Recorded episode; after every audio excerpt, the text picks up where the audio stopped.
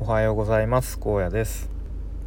普段は会社員や子育てをする一方、えー、日々ウェブ制作の学習をコツコツとやっています。このチャンネルでは現在進行形の学習の話また日々、えー、感じたこと思ったことなどを、えー、まとめてアウトプットをしております。と今日はちょっと違う環境から撮っているんですけれども、えまあなぜかというと簡単に言うと、え寝坊して、えしたからです。でちょっと今は、まあ、普段家の家から撮ってるんですけど違うところから撮っています、まあ、ちょっとその言い訳というか、まあ、別にだ誰に言い訳する必要もないんですけれども、まあ、昨日ちょっと夜子供寝かしつけた後に、ま、うっかり寝てしまいましてでパッと目覚ましたら夜中の12時半ぐらいだったかな。で意外とこう目が冴えてしまいまして、ま、今から寝るよりもいや逆にちょっとこの時間から勉強したら朝まで5時間ぐらい 時間取れるじゃんみたいな。思な何なんかそんなこと思って、まあ、そこからちょっとあの勉強モードに入ったんですけどまあ、結果的になんかいろいろこうなんだろう。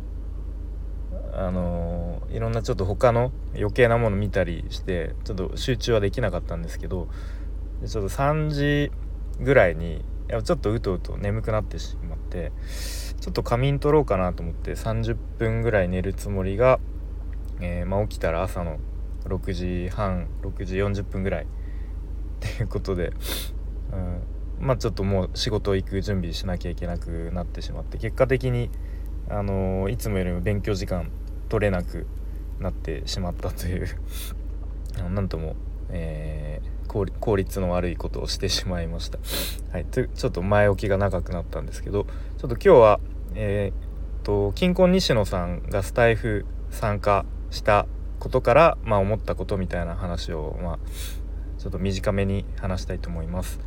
でえっ、ー、と昨日か一昨日だったかな。金庫西野さんが急に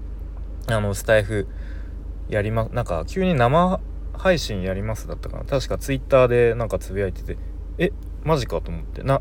なんでやろうみたいな。でまあ自分もスタエフやってる身としてはなんか嬉しいなと思って同じプラットフォームにあの西野さんがと思って。でまあ後からそのあの理由というかいきさつを聞いたら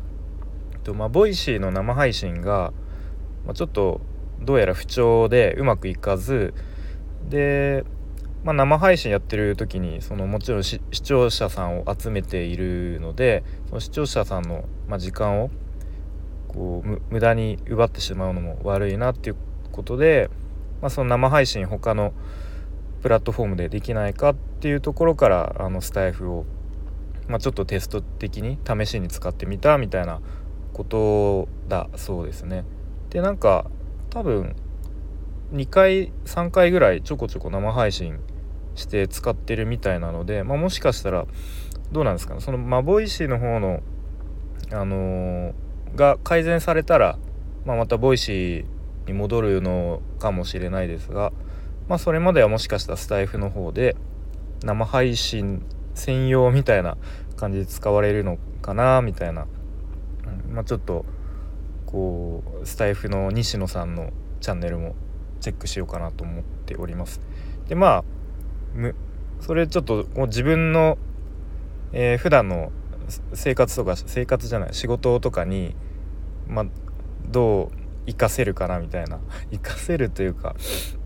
まあ、転用するっていうところを考えた時にとまあも自分が商品とかサービスの提供者だと、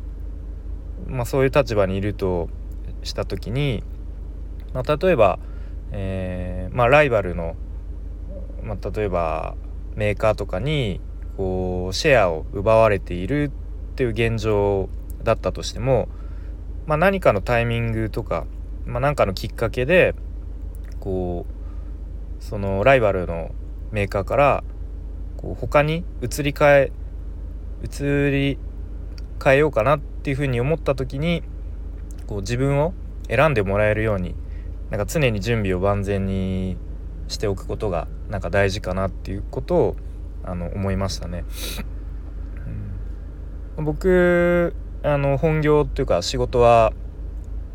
まあ、いわゆる食品メーカーなんですけれども、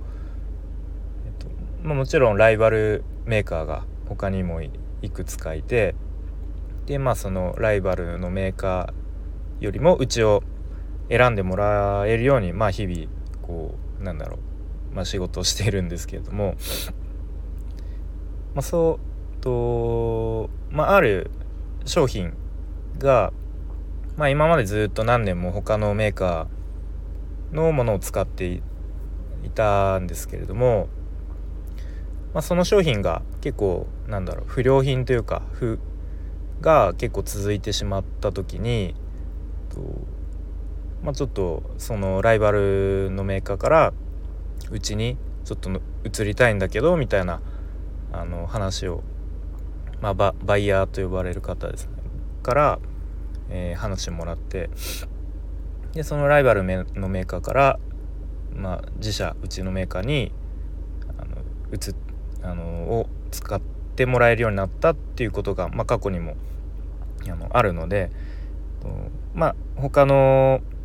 なんだろう仕事においてもこう普段からちょっと常に何だろう種をまいておくじゃないですけれどもあの、まあ、コミュニケーションを常にとっておいてで、まあ、何かのこうタイミングでああの人にちょっと声かけてみようかなみたいに思ってもらえるように普段から常にこう準備をしてでその、まあ、さっきも言ったようにこう何かのタイミングであの他にちょっと乗り換えようかなというかそう思った時に自分を選んでもらえるようになんか準備しておくことって大事なんじゃないかなっていうことを、まあ、今回の金庫西野さんの、えー、スタイフに参加した事例から、まあ、ちょっと無理やりですけれどもつなげて考えてみました。はいということで今日はこんな感じで終わろうと思います。今日も最後まで聞いてくれてありがとうございました。